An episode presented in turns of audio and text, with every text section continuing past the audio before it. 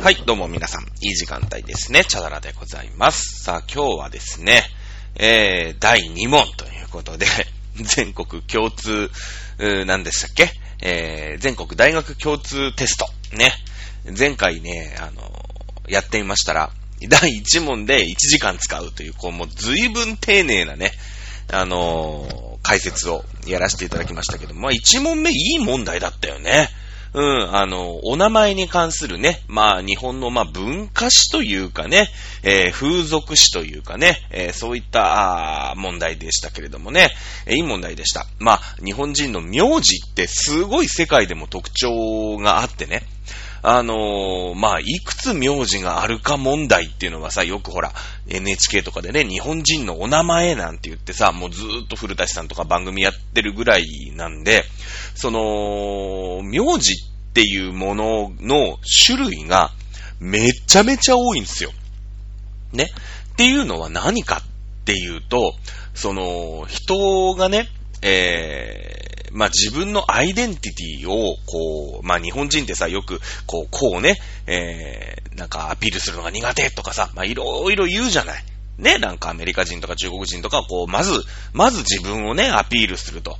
日本人はなんかそういうの苦手だよね、みたいに言われるけども、ね、考え方によっては、その自分のアイデンティティ、ね、というものをしっかりこの名字、そして家制度というもので、えー、まあアピールをね、えーずっともう千何百年してきた、あー民族なんだよね、きっとね。だから本当は源義仲って言っとけばいいし、平の正子って言っとけば済むし、ね。だってその方がさ、私は源氏ですよ。私は平家ですよ。っていう風に言えるじゃない。ね。だけども、あえて、ね。俺は木曽の義仲なんだよ。とか。私は北条の政子なんで、まあ、北条の政子っていうの間違ってるのか。ね。えー北条政子なんだよ、と。いう風に、わざわざ名乗ってるんだよね。うん。だってさ、これはね、まあ、あの、今のお名前にも通じるんだけれども、えー また今日こんな話してると1時間経っちゃうんだけどね、あっという間にね。あのーまあ、藤原氏っていうさ、まあ、有名な一族があったよね。うん、石棺政治なんてね、習ったと思います。天皇のおじいちゃんになって、ね、えー自分の娘を天皇のお妃にして、その生まれた子供をまた天皇にすると、おおじいちゃんになれるよね。うん。で、藤原の道長、ね、えーかけたるとこともなしと思えばですよ。ね、この世をば、我が世と思う望月の、かけたることもなしと思えば、あの、おまあ、まん丸くね、えー光っている、月のお月様、満月のように、えーこの世は私のもので、欠けてるところが一個もないよ。まあこれはね、えーちょっとこう、その後にこう、じまあ自虐というか、悪い意味でね、そういうおごり高ぶりが藤原氏のその後の滅亡を招いてしまったよっていうことで使われる。これ日本史ってね、よくあるんですよ。あのー日本史、日本の、なんか、このトップに立つ人感って、そうなのね。うん。もう中国とかだと、もうトップに立ったやつが超偉いから、もうそれを素晴らしいって例えるんだよね。例えるの。だけど、日本って、やっぱ上に立つものは、民のことをしっかり考えてないやつは結果没落するっっていう世界観じゃない。ね。あのこれ平家物語とかでもそうだよね。うん。あの、おごれるものも久しからず。ね。えー、乗車必須の断りを表す。これ平家物語、ベベンなんてやってるじゃないですか、琵琶法師がね。乗車必須。ね。今盛りのものもいつかは衰えるよっていう世界観だから、高慢チキになっちゃダメ。ね。えー、やっぱり高慢チキになっちゃうと、やっぱりそこで、ほころびが出て、ね、えー、衰えてしまうよ。っていう世界観じゃない。ね、えー、まあ、かけたることもなしと思えば、なんて藤原道長が言ったんだけれども、結果、ね、えー、没落しちゃったよ。ね、平家にあらずんば人にあらず。なんてね、えー、平の清盛が言うわけなんだけれども、ね、えー、その、平の清盛も、結果、ね、えー、源氏に敗れてしまうよ。ね、やっぱり高慢チキになっちゃダメなんだよ。ね、えー、いう風になっているんだけれども、まあその藤原氏だよね。藤原氏。当時はもう一大勢力ですよ。藤原氏じゃなかったら人間じゃないみたいな世の中ですよ。ね。だから、まあ、藤原って名乗っときゃいいんだけど、俺たちは、例えば、今さ、えー、私たちのね、皆さんのクラスメイトとか同級生とかの名字思い出してください。富士っていう名前がつく人っていっぱいいるよね。これはね、ほぼほぼ藤原氏なんですよ。ね。えー、木曽義仲みたいなもんで、俺は藤原氏なんだけれども、はい。えー、例えば、ね、えー、有名な、まあ、そうですね。例えば、加賀。ね、石川県、加賀地方だって言いますよね。加賀に住み着いた藤原氏なんだよって言うと、その二つをこう頭文字を取って、加藤って名乗るんだよね。うん。ほら、なんか、ああいうのって、あと何？伊藤さん。ねえいという字がつく、うー有名な土地思い出してください。ねえ。あるよね。大伊勢参りの伊勢だよ。伊勢。昔からそこには伊勢神宮があって、ね、みんながあそこにお参りをしたい由緒正しい土地じゃないですか。そこに、えー、移り住んだ藤原氏の一族。うん。これが伊勢藤原氏ということで、伊藤と名乗ったね。うん。伊藤と名乗るんですよ。あと何がありますか？そしてね、しかも、その、まあ、伊勢神宮があるわけなんだけども、そういう、まあ、伊勢神宮って超大事じゃないですか。天皇にも近いしね。で、えー、そういうところで実際その、いわゆる宮司的な、ね、その、神宮の、そういう、お祭りごとをする人、ね、冠婚総裁とかさ、まあ、総裁上なんて言うよね、今、あの、お弔いをするね、えー、お葬式やるところ、総裁上なんて言うじゃないですか。ね、えー、それをこう、担った。ね、えー、人たち。これを、冠婚総裁じゃなかった、えー、総裁上の祭という字を使って、斎藤と言ったよね。実際問題、伊勢を守ってたのが伊藤さんなんだけど、その中の、本当にね、えー、伊勢神宮の宮司さんみたいな、そういうお祭りごとやってた人が斎藤さんになるわけですよ。あと何がありますか？武蔵の国。ね、えー、東京に移り住んだ、まあ、関東武蔵の国って言うんですけれども、ここに移り住んだ藤原氏。はい、せーの、武藤さん正解。そうですよね。まあ、そういったお名前に関する問題。いい問題でしたね。非常にいいと思います。去年よりもね、いい問題が多いと思う。うん。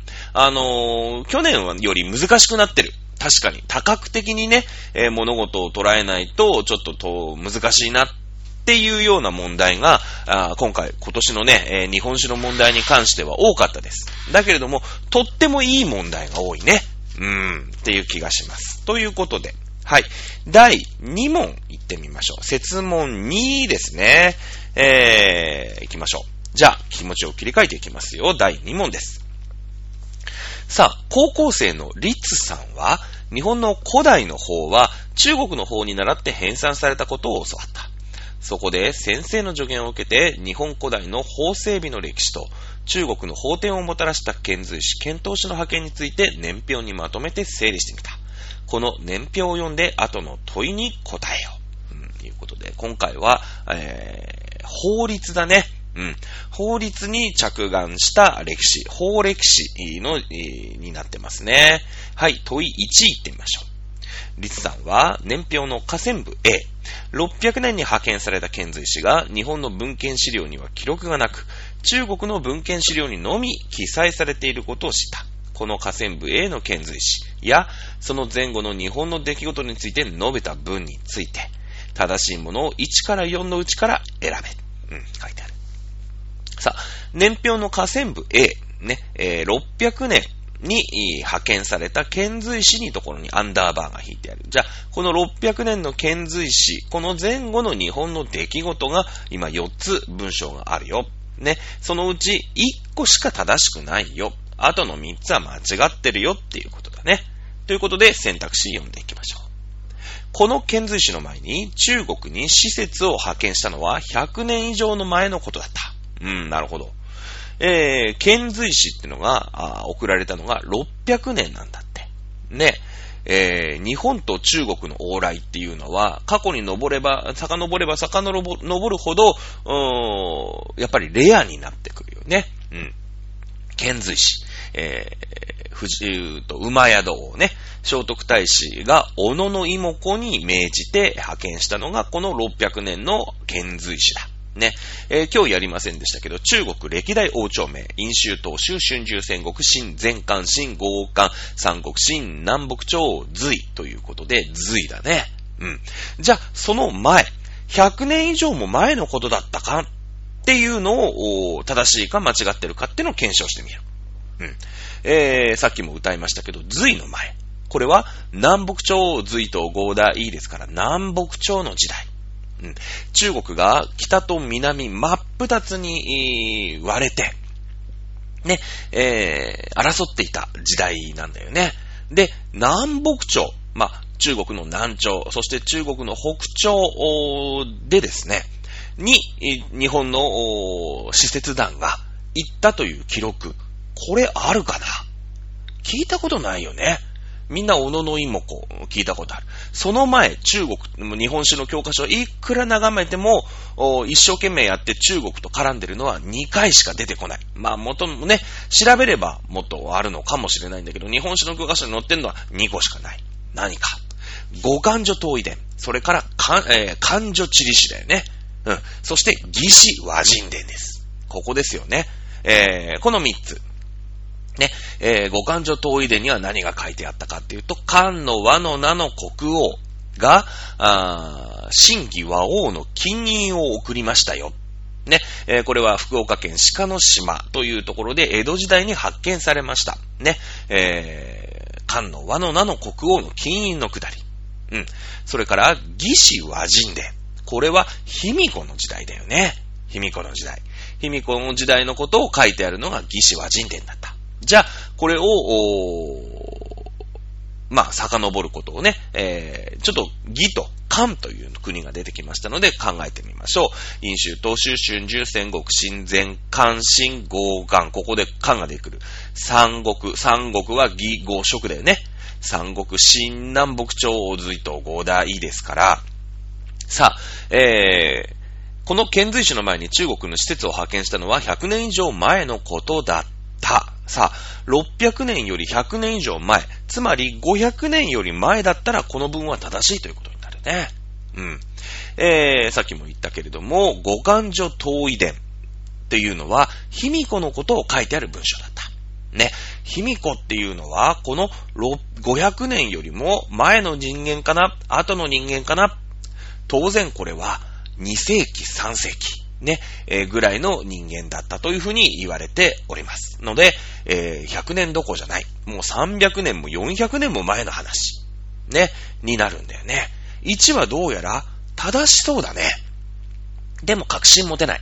まあ、ここでね、えー、確信を持って1にチェックするっていうのが、実は、あセンター試験をね、早く解くコツなんですよ。実はね、えー、やっぱり、あのー、時間がかけられてるから、1にチェックをしておいて、もう塗っておいて、2、3、4は時間があったら、あ間違ってることを確認する。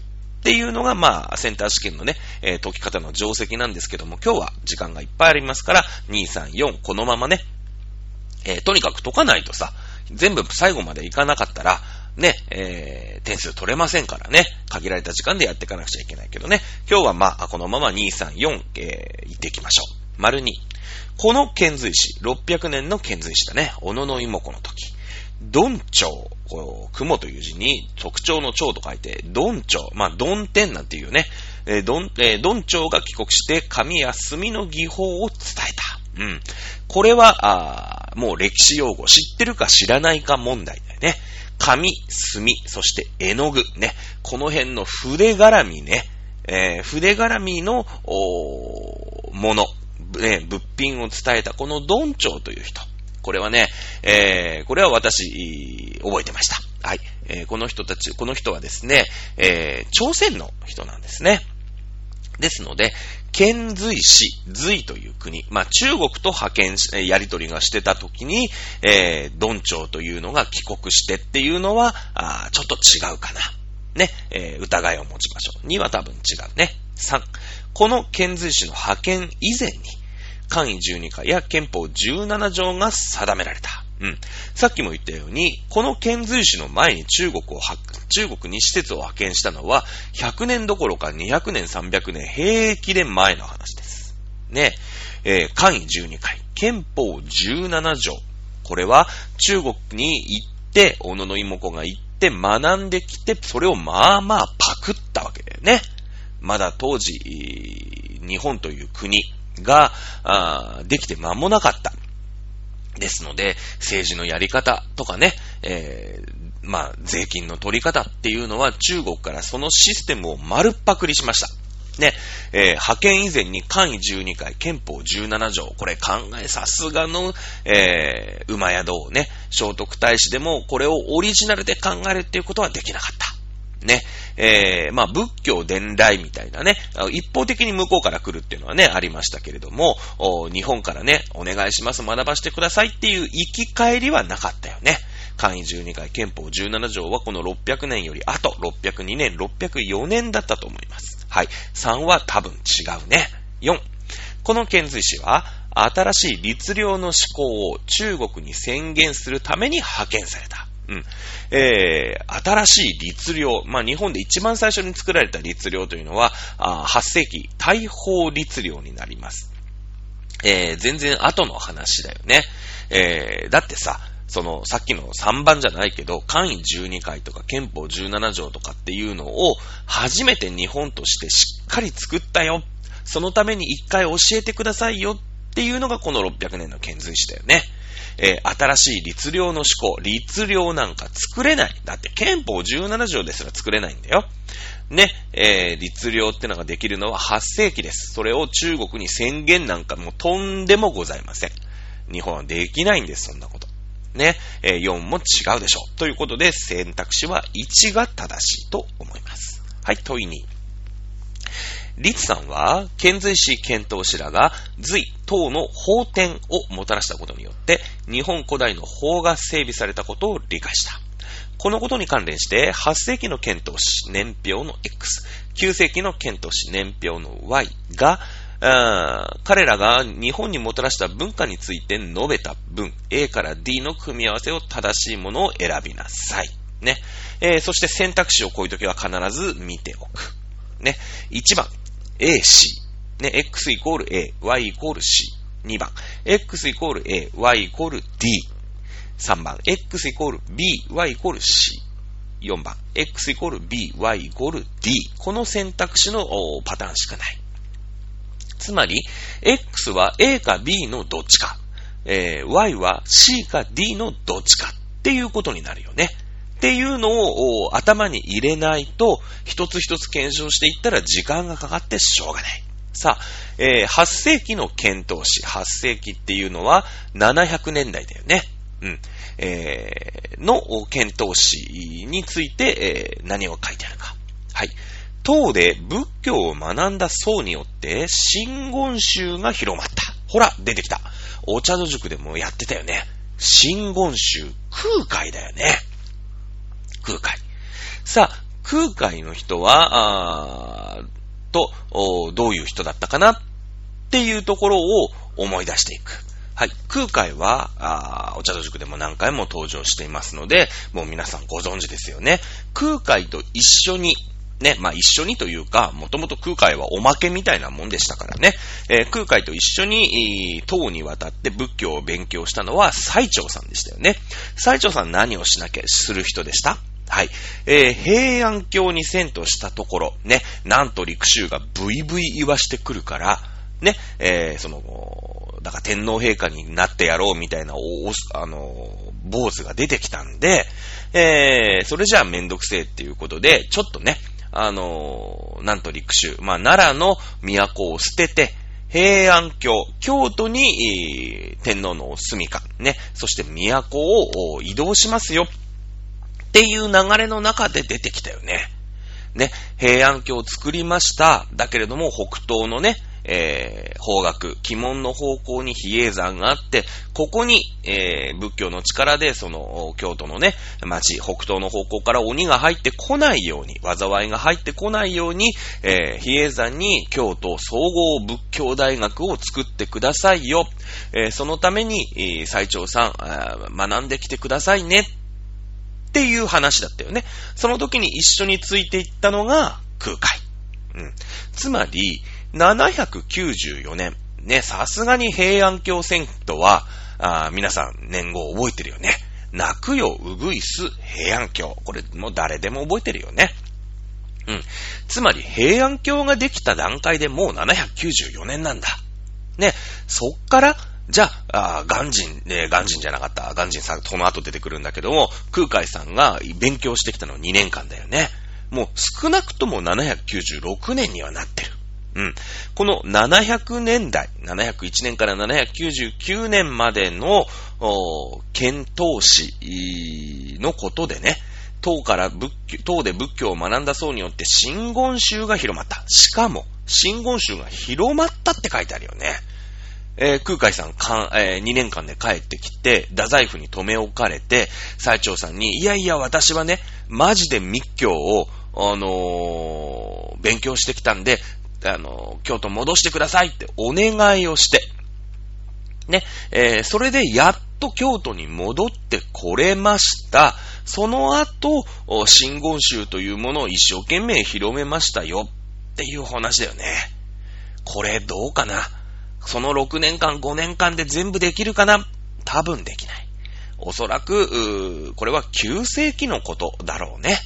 つまり、A は間違ってるということになります。まあ、この時点で X イコール A はありませんから、3か4が正解ということになります。さあ、B 一応確認しておきましょう。遣唐使と共に来日した唐僧によって、唐のお坊さんね、唐僧によって正式な戒律が伝えられた。うん。これがさっき間違えてちょろっと言っちゃったんだけど、元人なんだね。元人。まあ、聞いたことあるよね。3回、4回日本に戻ってこようっていうか、日本にね、えー、来ようと思った、あそうでね、最後は失明までしちゃうんだけれども、日本に来た。うん。この人は正式な戒律を伝えよう。まあ、確かにこれは合ってるんだけれども、A が間違ってるから B は合ってるんだよ。うん。えー、ガンジンさんは、その時に、まださ、ね、えー、なんと陸州ですよ。奈良のなんと陸州がもう、うん、そういうね、政治の権力とかに溺れちゃって、ね、えー、なんていうのかな、ちゃんとこう、仏教というものに精進をしていかなかったわけですよ。ね、えー、そして戒律っていうね、まあ、お坊さんであれば、あ守らなくてはいけない、まあそういう決まり、ルールみたいなのがあるんだけど、もう破り放題。もうそういうのも、まあ、なんかね、えー、荒れてる学校みたいなもんですよ。スクールボーズみたいなもんですよ。ね、一応ほらみんな校則があってさ、ね、えー、なんか、茶髪は禁止ですよとかさ、髭は剃ってきなさいねとかさ、まあそういうルールってあるじゃないですか。ね。えー、そういうのがあるんだけれども、坊さんだったら、あ女の人とね、えー、そういうみだらな関係になってはいけませんよとか、あ富を蓄えてはいけませんよとか、いろいろあるんだけれども、そういうのがもう、ね、えー、形骸化して、なんと陸州の、だから、ね、奈良総合仏教大学が荒れに荒れてたわけ。で、えー、でもさ、その中で、もう立て直そうって思ってる人もいるわけじゃない。真面目なね、委員長、出来すぎくんみたいな人がいるわけ。で、でもさ、もう、学校が荒れに荒れてるから、もうなんだろうね、あの、ドラゴン桜みたいなね、もう有名な先生を呼んでこないと、この学校は、もう立て直れないと。立ち直れないと。ね。で、党に行って、ね、えー、ガンジンさんすいませんって言ってカリスマ、カリスマ教師ですよ。山下真司みたいなカリスマ真司ですよ。ね？カリスマ真司 わかんない。カリスマ教師ですよ。ね？えー、のガンジンさんを呼んできた。つまりこれは奈良の時代の話だよね。うん。つまりこれは8世紀で間違いないと思います。はい。じゃあ、9世紀の検討史において、この次か、次に読みます C、D、どっちかが間違ってて、どっちかが合ってるという話になりますね。C 読んでみましょう。阿弥陀如来が迎えに来る情景を描いた来号図が盛んに作られた。D、密教の世界を構図化し、図、図上、図像として書いた了解曼荼羅が作られた。もうこれは皆さんわかるよね。ねえ、えー、一生懸命やったじゃないですか。密教出てきました。さっきも言いました。空海さんの話です。だって、空海さんの真言宗が広まったっていうのが、7世、えー、ごめんなさい、8世紀じゃないよってさっき罰つけたばっかりでしょつまりそれは9世紀だったじゃないかって言われたよね。ね、密教の世界を構図化、えー、構図化し、図像として書いた了解曼荼羅。ね、これは、あ空海さんが中国に行って買ってきたんだよね。2年間で帰ってくる気20年いなきゃいけないんだけど、2年間で帰ってきた時に中国で買い漁ってきたものの一つです。了解曼荼羅。日本になかったからね。うん。密教っていうだけで、これはもう9世紀で間違いないんじゃないかなっていう当たりはつくよね。じゃあ C 見てみよう。阿弥陀如来が迎えに来る情景を書いた来号図。もう阿弥陀如来だよ。阿弥陀如来バズったのはいつだった？ねえ、鎌倉新仏教だったよね。そうだよね。えー、阿弥陀如来が、あね、南無阿弥陀仏っていうのを唱える。必死に唱えて、先着念仏ですよね。法年親鸞だよね。まず3回唱えようぜっていうのが法年。そして1回でいいよっていうのが、あ、親鸞。ただただ阿弥陀様にすがれば、阿弥陀如来様はね、私たちを救ってくれるよっていうのが流行ったのが鎌倉時代。だったよね。うん。この、少なくともこの一問は、お茶戸塾の知識だけで絶対解けますよ。ね、阿弥陀、阿弥陀如来に、すがるね、あの、お迎えに来る、まあ、極楽浄土に迎えに来るんだけれども、来号図っていうのが盛んに作られたのはもっと後。ね、え、10、11世紀、12世紀の話だよね。うん。えー、なので、11世紀かなうん。だと思います。少なくとも9世紀じゃないね。ということで、x イコール b, y イコール d ということになりますので、えー、答えは、4番ということになるね。さあ、問いの3番。よかったね。あの、空海がっつりやっといてね。これだけでも取れます、取れますよ。はい。えー、行きましょう。問いの3番。これは、えー、初めて見る、資料。これをどう読み解くかっていう問題。これはね、もうほとんどね、現代文と一緒。次の文を読んで以下の問いに答えなさいっていうのと一緒です。基本的には歴史の資料っていっぱいあるんだけれども、まあ、受験生として絶対に見ておかなきゃいけない。例えば、あなんて言うんですかね、ね17条の憲法でも何でもいいですよ。ね、和をもってたっとしとなせ。ね、えー、散歩を熱く敬えなんてよくあるじゃないですか。それはまあ、一軸ね、どこが格好書きにされていても、覚えていかなくちゃいけないですけれども、歴史の資料で、えー、誰も知らないようなドマイナーな資料をね、えー、出すことがあります。ね、えー、これはもうこの資料を丁寧に読み込んでいくしかないよね。はい、リツさんは年表の河川部 B。河川部 B って何？交互年弱だって。うん。えー、が、603、600じゃなかった、えー、次の問題だった。本格的なあ戸籍とされていること。最初の本格的な戸籍とされていることを知った。そこで日本の古代の戸籍や慶長、ね、慶長っていうのは、うーん、なんだろうな、えー、税金の元帳みたいなもんだね。うん。次の資料は、小総位に残る古代の慶長である。この資料に関して述べた次の A、D について適当なものの組み合わせを次の1から4のうちから選べ。うん。この時も必ず選択肢を見ていく。1、A、C、2、A、D、3、B、C、4、B、D ということですね。えー、この合ってるもの、正誤問題だね。えー、この選択肢からいくと、A と B でどっちかがあってどっちかが間違ってる。C と D でどっちかが合っててどっちかが間違ってるということになるので、A、B、そして C、D っていうことで、ワンセットずつ検証していくことが必要だよね。これをフラッと見ていくと、ねえー、A と B が合ってんじゃないかとかね、C と D が合ってるんじゃないか、みたいなことになっちゃうとおかしくなっちゃうよね。解き方の短縮化、簡略化をしていきましょう。えー、じゃあ A、B を見ていく。まあこれはね、ちょっとこのラジオでは分かりづらい、このまあ今お手元にね、えー、その資料がある人はいいんだけれども、ない人にとってすごい説明するのが難しいんだけどね。はい、えーと、えー、ま、見てみましょう。この子で超、陽を収めるのは5人であることがわかる。B も見ていこう。傾聴からは年ごとの個の人数の変動がわかる。って書いてある。ね。えじゃあ B からちょっと確認していきましょう。2行目に、去年の傾聴に定むる両線の子、ね、えー、両線の口、まあ、頭数って意味だね。両線の子15人。で、3行目は、今年の傾聴に現に定むる両線の大小子15人。っていう風に書いてある。うん。えー、去年も15人だし、今年も15人だよ。ね、書いてあるから、まあ、年ごとの人数の変動、まあ、変動してなかったんだけどね、去年は15人、今年も15人っていう風にこの資料には書いてある。うん。だからどうも、あなんか B が合ってるっぽいなっていうのはわかるね。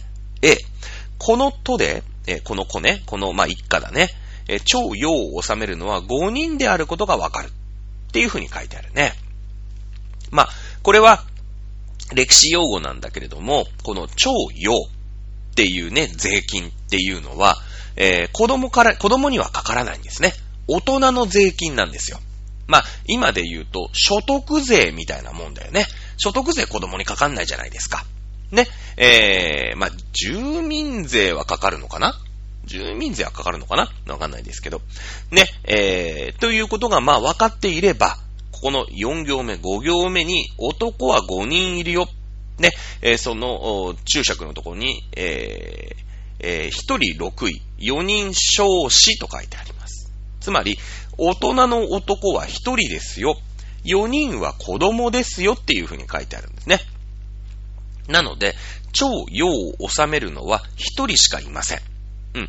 このね、超陽を収めるのが成人男子だっっていう歴史的な、まあ、知識がなかったとしても、傾聴からは年ごとの個の人数の変動。去年は15人、今年も15人って書いてあるので、B のが正しそうだね。うん。ということがわかります。はい。えー、C、D、検証していきましょう。逃亡したぬやひは、傾聴から削除されており、解放されたと考えられる。D、ほくろの位置が記載、えー、記されているのは本人が特定されるため、特定するためと考えられる。って書いてあるね。えー、資料の後半に、えー、書いてあります。はい。えー、男は、イガマロという人間で、年は47歳、成長と書いてありますので、えー、これは成人男子ということを表してあります。ね、戸籍だね、これね。そしてその下、左下唇、ほくろって書いてあるんだね。その次、女は、坂閉じ目、年32、ね、さっきのイガマロは年47なんだって。うん。この夫婦なんだろうね。えー、聖女、うん、つまり、えー、成人女性だと。そして、左頬、ほくろと書いてあります。はい。ほくろの位置は確かにこの住民基本台帳みたいなものだね。えー、これに書いてある。今みたいにさ、ね、ナンバーカードみたいなね、えー、そういうのがあるわけじゃありませんから、あほくろの位置、これは変わらないよね。えー、私ももう子供の頃から鼻にほくろありますけれども、えー、ほくろの位置どうもね、この住民基本内調に書いてあるんだわ。うん。つまり、ほくろの位置が記載されているのは本人を特定するためと考えられる。うん。あってそうだね。じゃあ C。逃亡した、逃亡したぬやひ。ぬっていうのは先民。まあ、いわゆる奴隷だね。うん。例えば、売られてきちゃったとかね。やっぱり養っていけなかったりすると、子供ができちゃって養っていけなかったとかさ。例えば、親父とお袋、この時代だからね、正倉院の時代だからね。うん。もう600年とか700年とかそういう時代だから。そうなってくると、親父とお袋が早い時に死んじゃったとかね、流行り病で。ね、えー、それこそ天然痘とかで親父とお袋死んじゃった子供だけで生きていけないよね。そうすると、もう、ぬやひとしてね、まあ、いわゆる奴隷扱い。まあ、奴隷というかね、まあ、奴隷ですよ、でもね。うん。ぬは男性なんだって。そして、ひは女性なんだって。ね、えー、いう風に書いてあります。さあ、あ資料を読み取っていくと、小主のぬね、大友、年は63歳。ね。えー、このトヌシっていうのはさっきも言ったイガマロだったよね。年47歳。ね。この63歳のおじいちゃんの奴隷を、この家では、いたんだって。和道7年逃げるって書いてある。和道7年ね。えー、まあ逃げたって書いてあるんですよ。ね。えー、C は逃亡したぬやひ。まあ、これさっき63歳の男性ですから、えー、ぬなんだけれどもね。えー、慶長から削除されており、解放されたと考えられる。うん。解放されてないよね。逃げましたって書いてある。削除されてないんですよ。ね。どうやら、本当はいなきゃいけないんだけど、逃げましたって書いてありますね。えー、その後にも、ひ、おめ、年73、和道7年逃げるって書いてあるね。うん。これも73歳のおばあちゃんの日、つまり女性の奴隷がいたわけだ。うん。えー、これが和道7年逃げると書いてありますので、えー、別に慶長から削除はされておりません。つまり解放もされておりません。まあ、おそらくね、えー、私の感覚からすると、このもう63歳、73歳ですので、逃げたっていうことは、まあなんかちょっと考えづらいよね。だってそうでしょ。47歳。まあ今で、今だったらバリバリの働き盛り。まあこのね、この時代で言うと結構なおじいちゃんですよ。もう人、人生50年ぐらいの話ですから。ね、えー、の家に、まあ、雇われている、奴隷。ね、えー、63歳、73歳ですよ。逃げられますかねまあ、逃げらんないよね。おそらく食い口を減らすために、えー、おば捨て山じゃないけどね、どっかで捨てられちゃったのかな。まあ、それをね、逃げたんですよ。っていう風に書いてるんじゃないかな。まあ、そのお役所にね、えー、申請をしたんじゃないかなって、なんとなく読めるよね。うん。このイガマロという47歳のお父さん。ね。えー、坂戸締めという32歳のお母さん。ね。えー、豊人っていう14歳の息子がいるんだけれどもね、ここに書いてあるんだけれども、まあ、ちょっとね、もう無理だと。ね、63歳、73歳じゃね、いたってさ、しょうがないと。ね、食い口だけ増えて、えー、ちっとも働かない、捨てちゃえ。ね、和道7年に2人捨てた可能性あるよね。まあ、ここまで読み取れる。はい。別に、試験中はね、そんなとこまで読み取らなくていいですので、えー、正解は4ということになります。さあ、問いの4番行っていきましょう。時間大丈夫かな？あ、もう40分いいとこだね。えー、問い4。律さんは先生から古代、日本古代の法に規定された内容の具体例として、うん、税に関わる条文の一部を紹介してもらった。次の文章1から3は、憲法17条、養老令、演技式のいずれかの一部である。ああ、難しいね。法整備の問題ですよね。うん。法整備の過程を考えて古いものから年代順に正しく配列したものを1から6のうちから1つ選べ。うん。今回は全部のパターン、123、132、213、231、312、321。つまり、どの組み合わせもあるわけ。この選択肢があるからね。えー、なので、単純にこの1、2、3という文章を、えー、年代順に、えー、並べ替えてくださいよ、ね、えー、いうお話ですよね、おそらくね。1、およそ蝶の絹、足絹、糸、綿、布は、並びに強度の出自に従え、出所に従えよ。うん。難しいよね。えー、およそ蝶というね、えー、これさっきもありましたけれども、成人男子、まあ、所得税だ。うん。えー、で、布を納めさせる税金っていうのがあったわけ。ね。絹だったり、足絹だったり、糸、綿、布、ね。えー、こういった布関係を納めさせる税金は、えー、強度の出所。まあ、つまり、取れるものが限られてるよね。綿花がよく取れる土地。蚕を飼うのに優れた土地。ね。えー、まあ、絹だから、まあ、蚕だよね。糸、綿、布。まあ、そういったところがあるので、ね、えー、わざわざさ、シルクが取れないところ、蚕が買えないようなところで絹持ってこいって言ったって効率悪いでしょ。なので、その、土地土地で何を集めるかは、あその土地によって決めなさいよって書いてある。なるほど。まあ、なんかそういう文章なんだろうね。2番。え、国史、国の都、宮津子。えー、百姓に収め取るなかれ。国の、国に二人の君なし。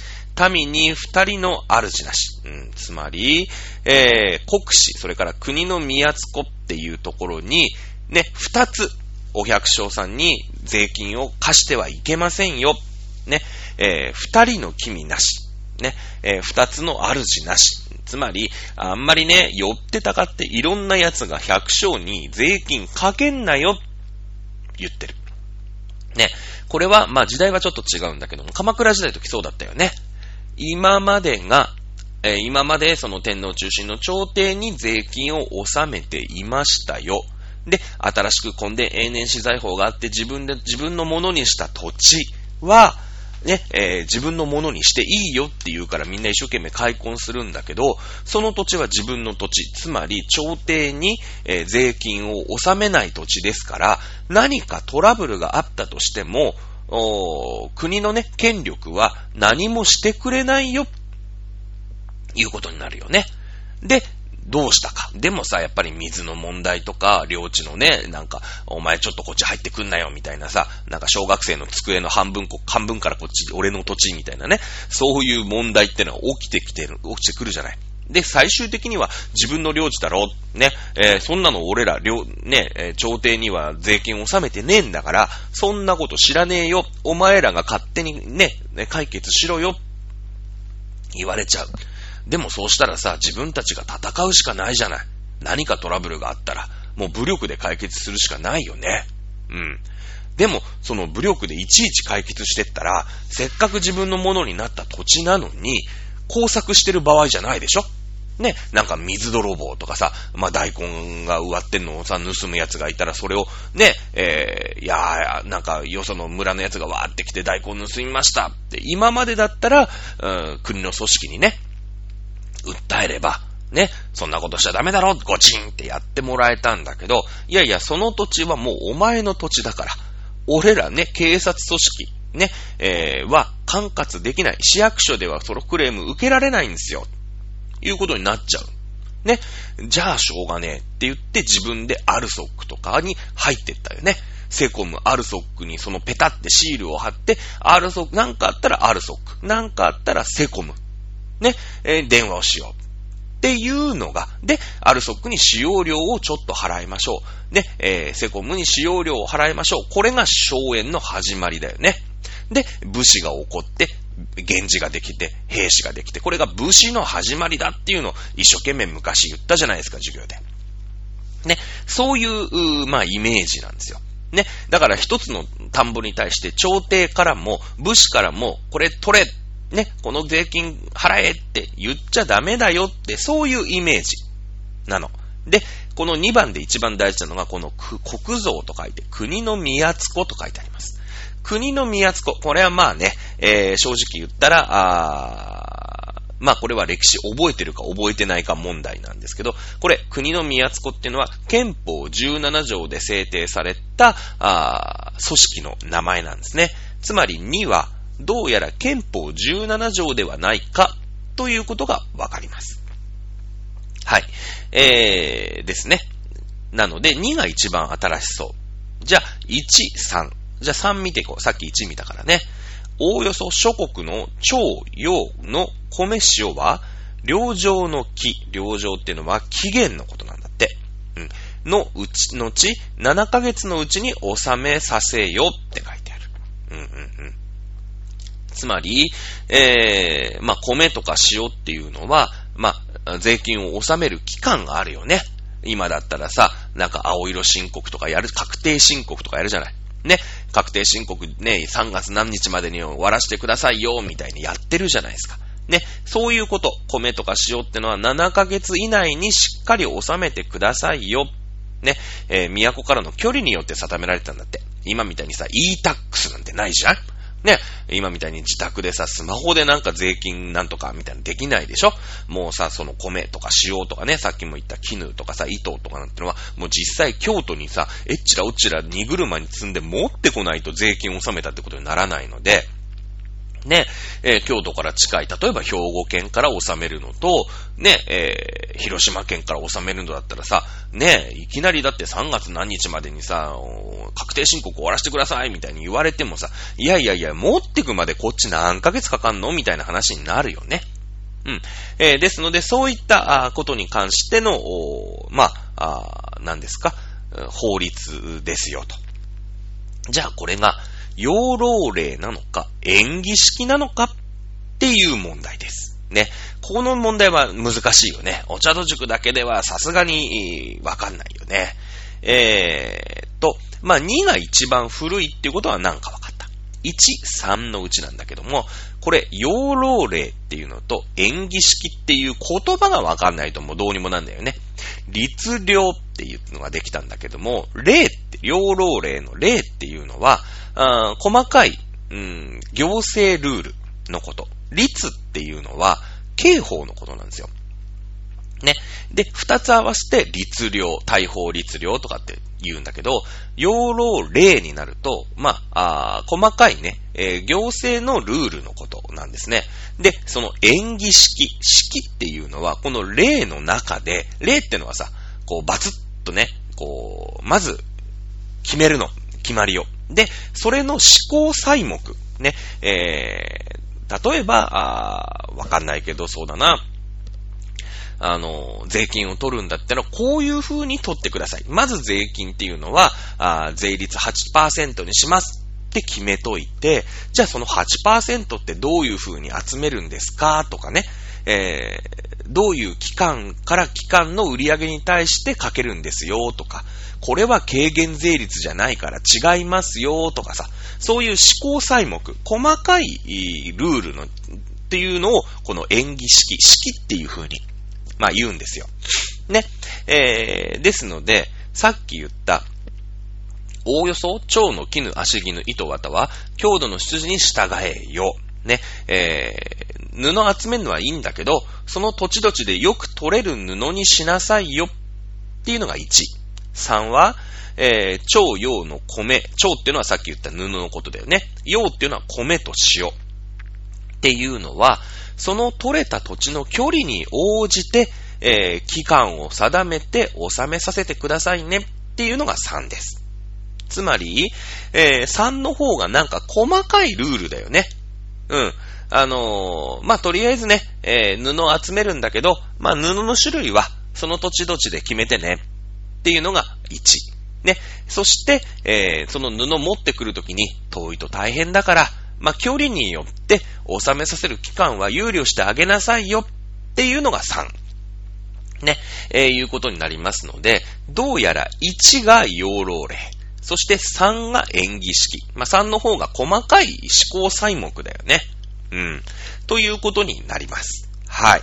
ということで、正解は3番。2、1、3。ね。だってさ、思考細目の方が、ね、えー、大きな項目のなんての？うまあ、あ法律よりも先に来るってことないじゃない。まず法律がバーンってできて、その後思考細目を決めていくよね。うん。ということで、これ非常に難しい問題でした。答えは3番になります。これ私もね、うーん、これわかんねえな、これ難しいなっていうことで、一応これ間違いました。ね、間違ったというか、ああ、これ難しいなって思ってたので、これ間違いにします。マイナス3点。残念ですね。はい。えー、問いの5番。リツさんは年表とこれまでの学習を踏まえ、日本古代の法整備についてまとめてみた。日本古代の法整備について述べた文として、誤っているものを1から4のうちから1つ選べ。ね。えー、4番まで、まあ文章があるんだけど、1個間違ってる。3つ正しいんだ。はい。1、例は、えー、律令の例ね。律令の量ね。量は、髄や等とは異なり、律よりも先行して整備された。うん、なるほど。なんかよくわかんないね。まあ、律っていうのがさっき刑法だったんだけど、刑法より先に、うん、行政のことをね、えー、やっていった。行政のルールを決めていった。うん、わかんない。とりあえず2番行ってみよう。律令の編集は、編纂は、天皇の代替わりごとに行われた。なるほど。まあまあなんか行われそうな気もするよね。えー、3、法典としての格式の編集、編纂は、大法律令の編纂から100年以上も遅れた。なあ、まあまあ、そういうこと？うん、なるほど。4、格式の編纂は、検討士が派遣されなくなった後にも行われた。って書いてある。じゃあこれが正しいのか、間違ってるかを検証していきましょう。はい。えー、そしたら、えー、っと、まあ、年表を見ていくわけなんだけれども、えー、まず1番。えー、例。ね。えー、律と例の関係。律と量の関係だよね。随と等とは異なりって書いてあるから、まあ、随と等は、えー、律量っていうのがセットで必ず出されたっていうことになるんだろうね。で、えー、量は率よりもへせ、えー、先行して、えー、出されたって書いてあるんだけれども、うーんと、えー、どうかな？まず、7世紀。まあ、大法律量っていうのが8世紀にバーンって出るんだよね。律も量も揃ってる、まあ、刑法も、行政法も一緒になったのが大法律量だ。ね。その前、7世紀に、えー、アスカ清見原領、アスカ清見原霊というのがある。ね。えー、つまり、この律令っていうのの前に、とりあえず、とりあえずね、えー、行政法であるアスカ清見原霊。ね。まだ、あアスカ、アスカ時代だよね。っていうのが出てる。っていうことからも、えー、律よりも先に霊、量の編纂の方が先になってるよっていうのはなんかわかるよね。1、なんか合ってんじゃないですか ?2 番。律令の編纂は天皇の代替わりごとに行われた。うん。えー、律令という書いてありますね。8世紀に大法律令、そして養老律令、2回だよね。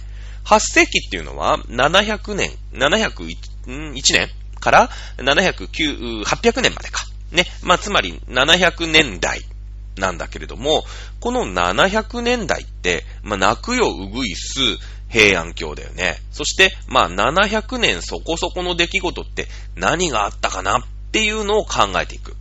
えー、っと、まあ、わかりやすいところでいくと、まあ、700年代の最初の方に起こった出来事。なんと美しい平城京だよね。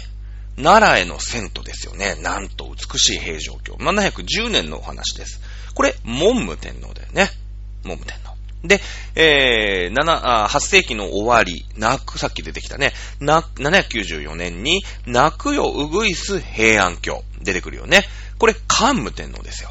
桓武天皇。ざあ、ここで出てきたこのお茶と塾でもずーっと2年間言い続けてた歴代天皇の歌、言ってみよう。金目ビタセ、名春水庫除名、皇玉、皇徳、祭面、天智、公文、天武、持統、文武、厳明、厳正、聖武、貢献、順任、聖徳、公認、桓武。えー、出てきたよね。つまり、文武天皇から桓武天皇って、えー、文武て、文武、厳明、厳正、聖武、貢献、順任、聖徳、公認、桓武、えー、9人いるんだよ。9人いるのね。この、たかだか8世紀の中に。ね、いるわけ。で、なってくるとですよ。なってくると、この中、8世紀に、えー、大法律令と養老律令っていう2回しか律令は編纂されてないの。そうすると、もう天皇の方が圧倒的に多いよね。ね。えー、ですので、律令の編纂は天皇の代替わりごとに行われた。ん？天皇の代替わりごとに行われたら、もっとなんちゃら律令、なんちゃら律令、なんちゃら律令ってできるもんじゃないの ?2 回しかないよ。足りないなっっていうのが、なんとなくわかるよね。あれ ?2 番間違ってんじゃないかな ?3 番。法典としての格式の編纂は、大法律令の編纂から100年以上も遅れた。うんうんうんうん。えー、格式っていうのは、まあ、律令っていうのができてね、えー、それをもうちょっと体系的に、ね、えー、していったもの。まあ、律令ってのはばっくりなんだよね。で、その中に、いろんなやっぱり規則、細かい規則っていうのを作っていくっていうのが、まあ、格式ってされてるんだけども、これはもう年表に書いてあるよね。えー、大法律令、両老律令が8世紀。その後、公認格式、上岸格式、演技客式というのができます。これが9世紀、10世紀の話なんだって。で、えー、と、検討士っていうのは894年に廃止って書いてあるよね。その後にも演技客式っていうのは10世紀、894年は9世紀だからね、演技客式っていうのが、検討士が廃止になった後も、編纂されてるよね。えー、なので、えー、法典としての客式の編纂は大法律令の、えー、編纂からあ100年以上も遅れた。うーん、まあまあなんか合ってるっぽいね。やっぱり時代がね、えー、もう世紀が変わってるもんね。はい。えー、違った。これ4番だった。格式の編纂は検討士が派遣されなくなったにも行われたが正しいね。3番、法典としての客式の編纂は逮捕律令の編纂から100年以上も遅れた。逮捕律令が、えー、っと、大法律令が出てきたのは8世紀の、あの、最初ね。そして、初めての客式、公認客式ができたのは9世紀になってからですから、まあ、100年以上も遅れた。これもどうやら正しそうでしょう。さあ、ということで、明らか間違ってるのは律令の編纂。ね。我々が知ってるのは、大法律令、そして養老律令が8世紀。8世紀の天皇っていうのは、少なくともですよ。710年は文武天皇だったわけだし、794年は桓武天皇だったわけですから、あそうなってくると、公文天武、持統文武、元明元将、聖武後見、十人将と公認幹部ですから、8人ぐらいはいますので、えー、そこまでえー、律令っていうのが編纂されてない。まあ、律令のね、使い回し。前の天皇が作った律令を、この天皇、次の天皇でも使ってたということがわかるわけですよね。えー、ですので、やっててよかったでしょ金名離脱。こういうことで分かってくるんですよ。ね。えー、いうことで、答えは2番ということになりますね。さあ、問いの2、しっかり解説をしていきました。あそして56分経つということですね。今んとこ、お茶戸塾、お茶戸先生はですね、えー、問い1で1問間違ってますね。そして問い2でも1問間違ってますね。ということで、え問い2が終わった段階でマイナス6ということになりますね。えー、どこまで点数が下がっていくんでしょうか？というところで、え第3問は次回に回したいなと思います。まあ、次回はね、あのー、まあ、ちょっとね、10分ぐらいは、あの、現代社会、ちょっとやって、まあなんかテストばっかりだとね、頭こんがらがっちゃいますから、まあ今のね、えー、どうなってるか、今の世界情勢、日本情勢どうなってるのかな、なんとなくさ、触りだけやって、ね、えー、第3問、第4問とやっていきたいなと思っております。はい。じゃあ今週はですね、えー、これにて、えー、講義終わりたいと思います。皆さん大丈夫ですか？テストですから頭痛くなってませんか？でも解説すれば、なんとなく、あ、なんかこんなこと言ってたな、みたいなね、感じ。そんなにね、実はセンター試験で、あの、共通テストって難しくはないんです。断片的な知識をなんとか組み合わせていけば解ける問題ばっかりなんですね。ということで、皆さんあとは一緒にね、えー、解いていきましょう。ということで、本日は授業ここまでです。ありがとうございました。また来週お楽しみください。さよなら。